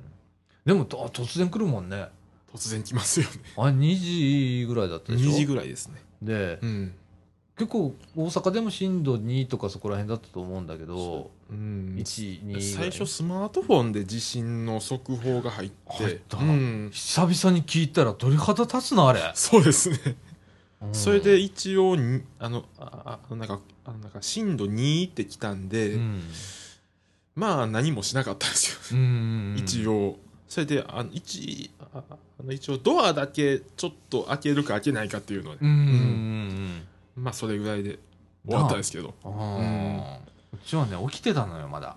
で慌てて石油ストーブを消して とりあえずバンって消して、はい。あの最近の石油ストーブ転んだらちゃんとこう安全装置ついてないけど、あの一応何あれ消すスイッチあるね。緊急消すスイッチみたいなやつ。バーン押して、うん。で消してでとりあえずん？みたいな。ほんなら横揺れがだよ横揺れがね。うん、ねえ。ですぐあのラジオつけるのねうち。うん、NHK のラジオ。つけたら震源が、えーしえーと四国と本州の間。はい。ね。えー、言ったら山口のちょっとしたあたりかな、うん。なんだったんだけどで広島が結構揺れてたんでうちが俺親戚が広島だからさうん。とりあえず一人住まいのおばさんがいるからおばさんとこちょっと電話かけて大丈夫？っつった、はい今すっごい揺れたの。っ つって。ううん。ん、すっごい揺れた。でも何も落ちてこなかったから大丈夫とかっつって、ね。いやーああいう時にねなんで俺電話かけたんだろうって後でちょっと後悔した部分もあるんだけどね、うん。その通信規制の問題でね、はいあああもうまだ俺まだ足りてねえなと思ったね。ちょっと一回冷静になんなきゃとかって。うん。まあ、いろいろね、難しい。うん。まあ、今ツイッターとかでもまああのいっぱいいっぱい流れてましたけどね。ああ、うん。なってた、揺れたとかね。揺れたとか無事ですとか、うんうん。そういうのもあったりして、ねえ。うん。あー物が落ちてこなかったとか、うん。落ちてきたとかね。いろいろあったもんね、あの時のツイートね。まあ、いつ何が来るかわからないので、あのーいろんな想定をしながら、で、まあ、あのー震災の時だから、まあ、今回うち取り上げてるわけじゃなくて、実はもう日頃から割とこのラジオでは災害のことは取り上げてる方だと思うんです。うんで、えーっと、僕の中で、頭の中でね、結構その割が高いのよ、その、あの、災害を考えてる率が頭の中。なんかマニア的なところがあるのかな。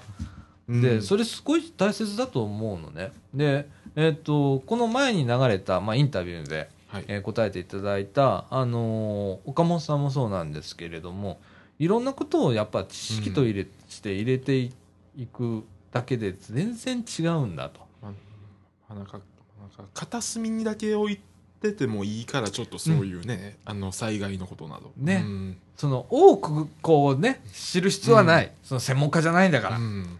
でもまあ自分がまあちょっとこう動くぐらいのことのうん。は想定しておこうよというようなことでね、ええ。あのこの3回取り上げてきましたけれども、はい。いろいろまだ問題が残ってます。東日本大震災でも、まだ被災地に、えー復興住宅で、うん。寒い中で頑張ってらっしゃる方がいらっしゃいます。はい。復興住宅の建設もなかなか進んでおりません。うん。場所がなんか悪いみたいなと感じですよね。うんなんか、あの、なんかね、えっ、と、その、用地を買収しようと思っても、そこに人がいないから、その、買収できなかったり、うん。だから超法規的措置ってあっていいんじゃないかっていう議論まで今なってて、うん。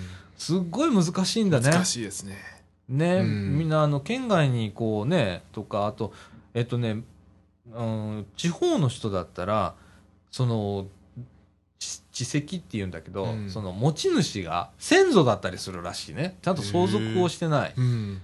ていう場合があってその場合は再またそのえ相続のね、うん。手続きをした上でじゃないと売れなかったりするからすごい困難な状況っていうのあったりだとかいろんな問題が山積でございます、ただまあそれをいい経験にやっぱりしていかないとやっぱりいけないってことだよそうですね。うん。どう考えてもそうだね。うん。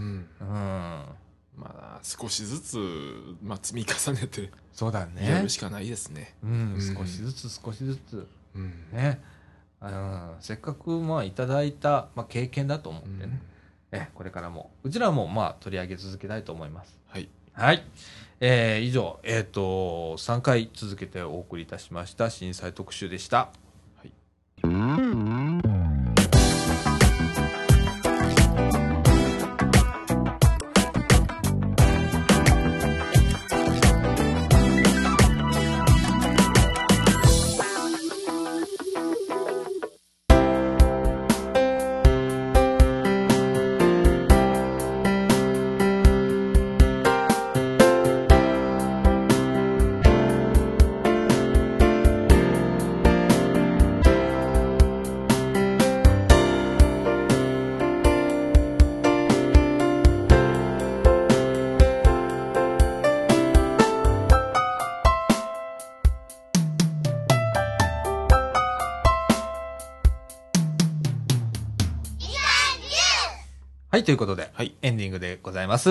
えーっと、今、なんか、ヨッシーとちょっと話してたんだけどさ、なんかこのやりとりがすごくやりやすいんだよね。なんかそうです二人でね。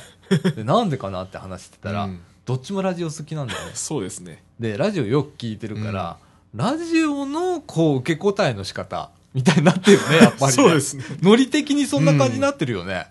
そうですね。ねえ。なんか、でねえ。でね、えっと、最近僕、ちょっとあの、フェイスブック上でね、ちょっと盛り上がってる雑誌がございまして、はいえっと、これもまあ、白浜のビーチステーションの方から、まあ、広まり出してですね、えー僕もとうとう、あの、入手できました。えっと、ブルータスっていう雑誌なんですけれども、えっと、これの3月15日号なんですけれども、えっと、題名が何しろラジオ好きなものでして、2っていう。もうそもうそのままですね。もうそのまま。これがね、内容がめちゃくちゃ濃い。うん。あのね、本当ラジオ番組のね、もう今までの歴代の、まあ有名な、そのパーソナリティのねも、う全国網羅してますね。本当っすね。本当に。あのーだからキー局の番組だけじゃないんだよね。うんちゃんと地方局にも目をつけのの、うん。もう歴史とかね。まあ、中島みゆきのオールナイトニッポンという伝説とかね、はい今、月一でやってますけどね、中島みゆきねまあ。ええとかね。月一、いあの、ここ、大阪では、FM のは、ところなんですよ。あの、オすールナイトニッポン初の。なあ、オールナイトニッポン FM 心でやるんだよね、あれ。そうなんですよ。すごいよないや、あれなんかネット、んあの、ネットできる曲がなかったっていうのがあるみたいです。あれさ、うん。もともと、これ、日本放送自身も、はい。アンテナの点検の時間なんだよね、あれ。そうなんですよ。そのためにあそこ開けといたんだよね。うんでも、それぐらい、あの、なんか、あじ言ってるもんな、中島みゆきもね。そうですね。あの、今日は、あの、工事をお休みして、みたいなこと言ってますもんね。まあ、その辺中島さんすごい慣れてますもんね。慣れてるうん。テンションがすごいもんな。うキャキャキャキャキャみたいな感じだもんな。あれ面白いよな。面白いですね。ねえ。うんで、この、えーっと、このブルータスのね、何しろラジオ好きなものでして2っていう特集でね、まああのーハプニングとかね、うん。こういろいろ載ってるんですよ。でもう、今俺これ、久々のバイブルになるな、と いうぐらいね、今ちょっとハマって読んでるんですけど、すっごいページ割いてるもんね。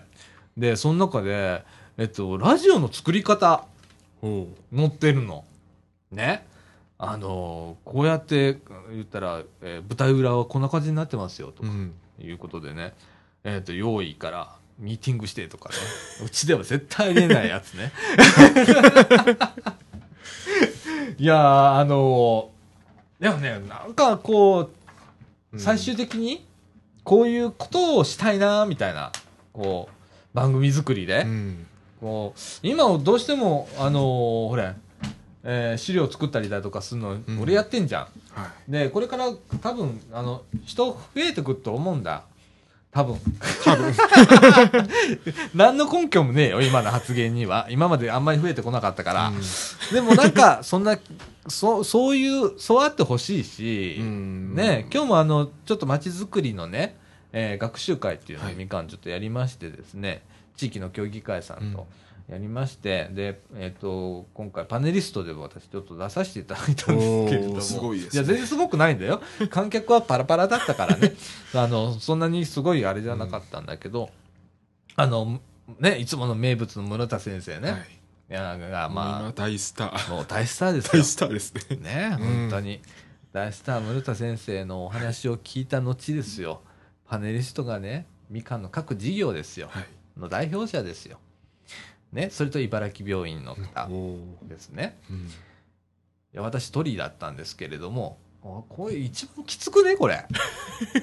だってさ、日向は日向すごいじゃん、うんもう歴史あるし、10年やってもうなんかあの、もうなんか鳥というと一番すごい人が、普通そうでしょ？そうですね。普通そうするじゃん。ん。もう絶対俺間違いだと思ってんの、これ。だってさ、一番最初に日向さん来て、小園さんが来て、茨城病院来てって言ったら、もう、もう先生レベルまでそういいっちゃってんじゃん。ハードル上げちゃってんじゃ。んもう大先生が鳥っていう。うんほんで、俺だよ、最後。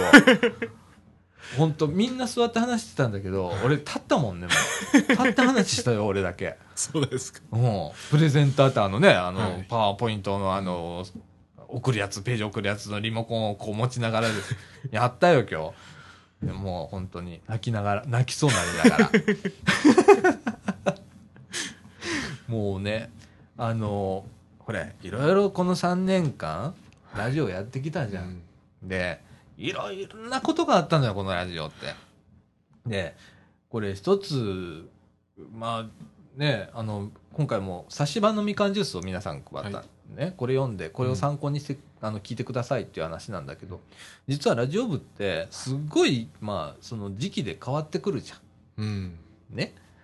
僕、あの、みかんジュースの原稿を書いたの去年の11月頃の話だったので、もうそっから今とじゃあもうラジオ部の形も変わるし、変わってるし、常に変わり続けてんじゃん、うんここって。だから全然参考になりません、すいません、みたいなとこ始まるわけよ。で 今の現状をお話ししてって。で、もう、あの、いいことだけは喋るのやめようと。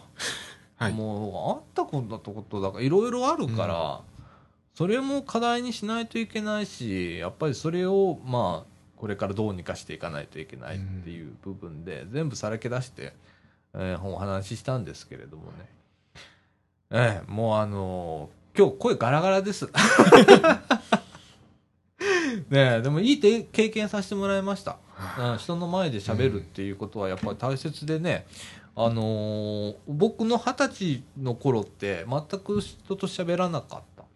で人となんかご飯食べに行っても一言も喋らない。さあちゃんいたの？みたいな人だったの。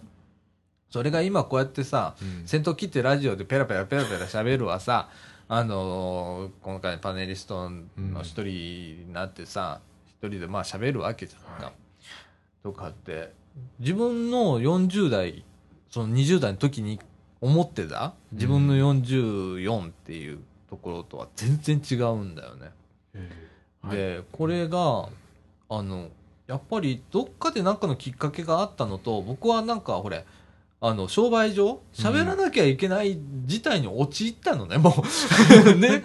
営業しないとダメだし、とか、うん喋んないといけないし、とかって言って。ならなんかこう、どんどん喋るようになってとか、人とのコミュニケーションの仕方をそこで学んだりとか、僕みかんでもこの 3, 3年半みかんと出会ってここに参加したって3年半でも、随分ねあの考え方も変わったし学んだ部分が多かったし、まあそれだけ俺ダメダメ人間だからもう本当いくら学んでも学びきれないのよ。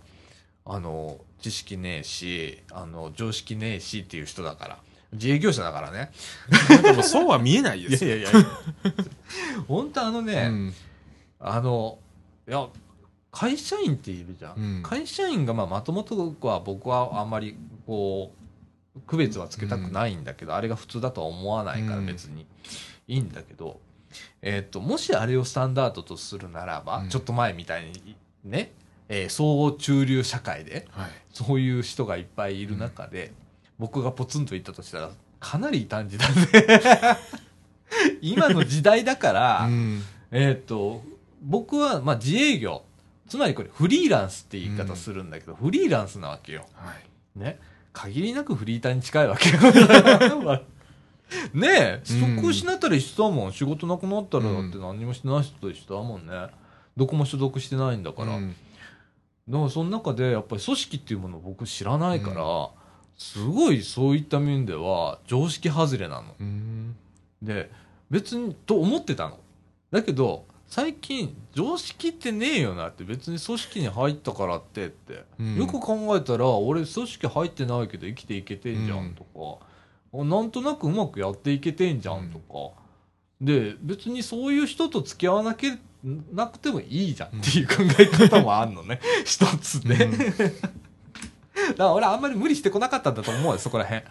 なんかこう、避けながらうん来たんだと思う。で、えーその分、えーこういう活動でぶつかってるんだと思うんだけど、普段避けてっから。うんその分あの頭打ってると思うんだいやでも、けどね。いやでも避けれるのがうまいってすごいじゃないですか。あー、ね。うん。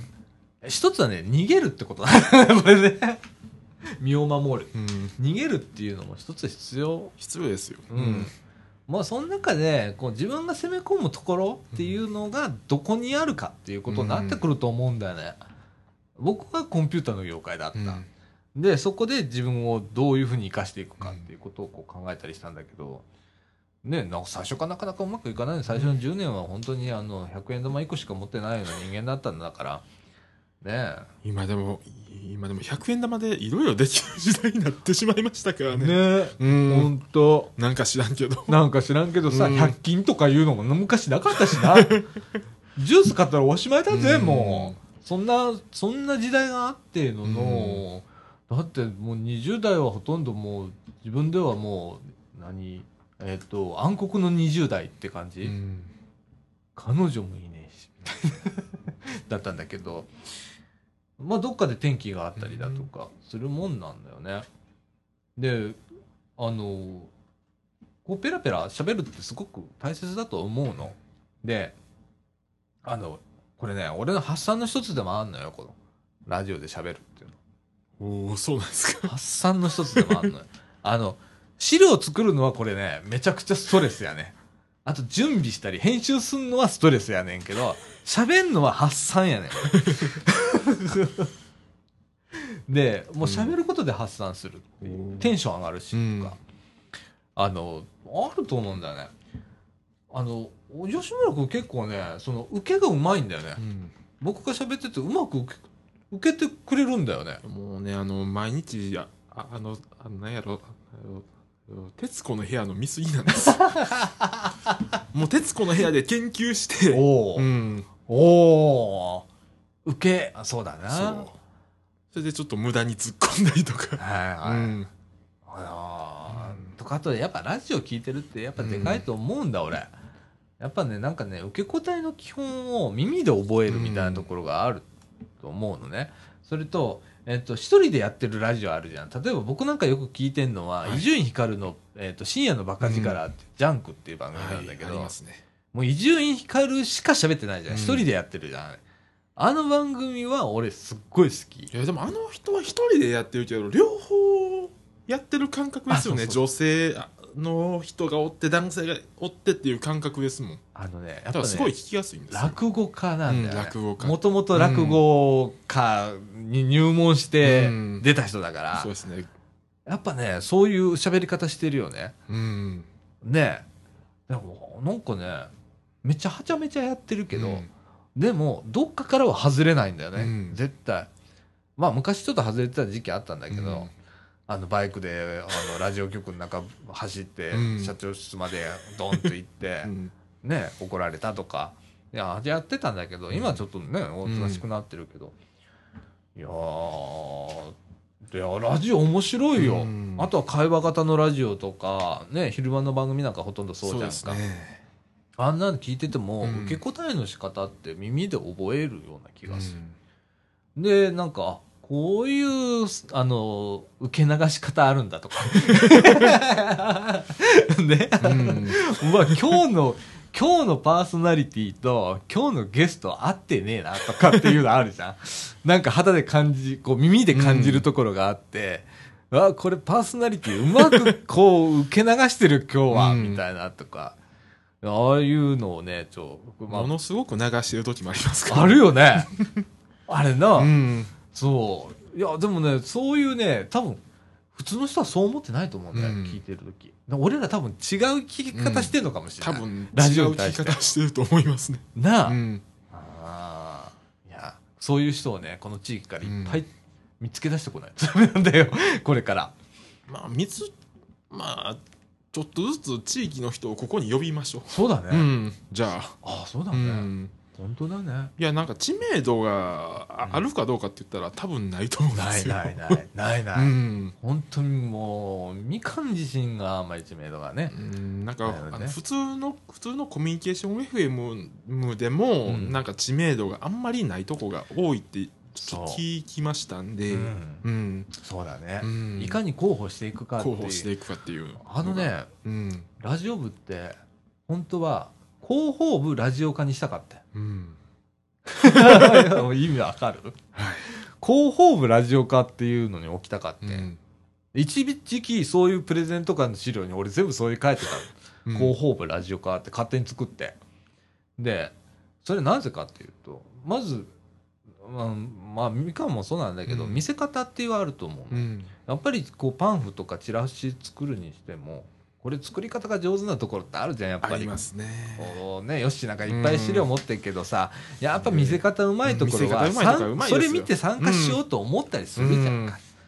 そういうなのをさこれ一人でやってるわけじゃなくて、うん。みんなでこう寄ってたかってうんこう考えたりだとか知恵を出し合うっていうことがまあ、広報の広報の一つでこの、うん。このラジオがあるっていう形の方がね。そうそうそうそう、そのそうそれと例えば紙メディアとのこう連携とか。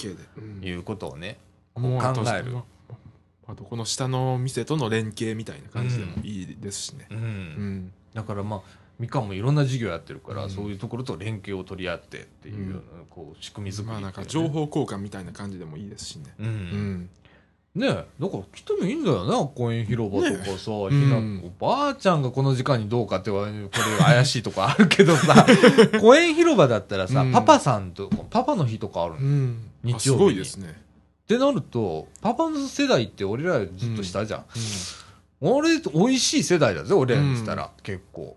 若い人間で。じゃあその人らをここでちょっと話してもらったりして、まあいろいろねまあ知ることができますしねね。それで、うん。あああのいイクメン？うん。っていうの最近。イクメンの話してもらったりだとか。結構知らないこと多いんでそういうことから知っていくっていうのも大事かもしれないですね。ね。えうん、あるよな、ううん。ん、いやじゃあ公園に言ってみよう。早速今日も盛り上がったのでいろいろ公園の方とも。ねえねえなんて言いながら、うんあのでそういう連携を取りながら、こうラジオ部も動いていかないといけないのかなっていう、あの今日は非常にそういう話ができた勉強会であの2回3回やるらしい。まだまだえーじゃあじゃあ2回3回も取り。いやいやもうもうもう。もういいっすよ。いいですか？もういいっすよ。もういいっすよ。本当に。あのープレゼンね難しいのラジオのプレゼン一番難しいと思うよ。そうですね。言えること言えないこといっぱいあるんじゃんラジオって、まああの放送規制とか放送規制とかいろいろあるじゃんもう。ねえ、うん。あの苦労してることもいっぱいあるしそれぞれさみんな苦労してるしさでもまあ今日はいろいろお話しさせていただきまして、ああのありがとうございました。いろんな方来ていただきまして。はいえー、とラジオの告知もしておきましたので多分1人2人は聞いてるかもしれません。ありがとうございます、こんな時に限って1時間40分ほどの番組になっておりますでもうそろそろ締めましょうか、はい。えー時間の方はですね23時50分という時間になっております。はい。はい。えーということでみかんジュース。この放送は NPO 法人三島コミュニティアクションネットワークみかんの提供でお送りいたしました。今週のお相手はさあちゃんこと貞子みのるとえっ、と吉ごとえっ、と吉村でした。はい。ということで、えーまた来週。さよなら。さよなら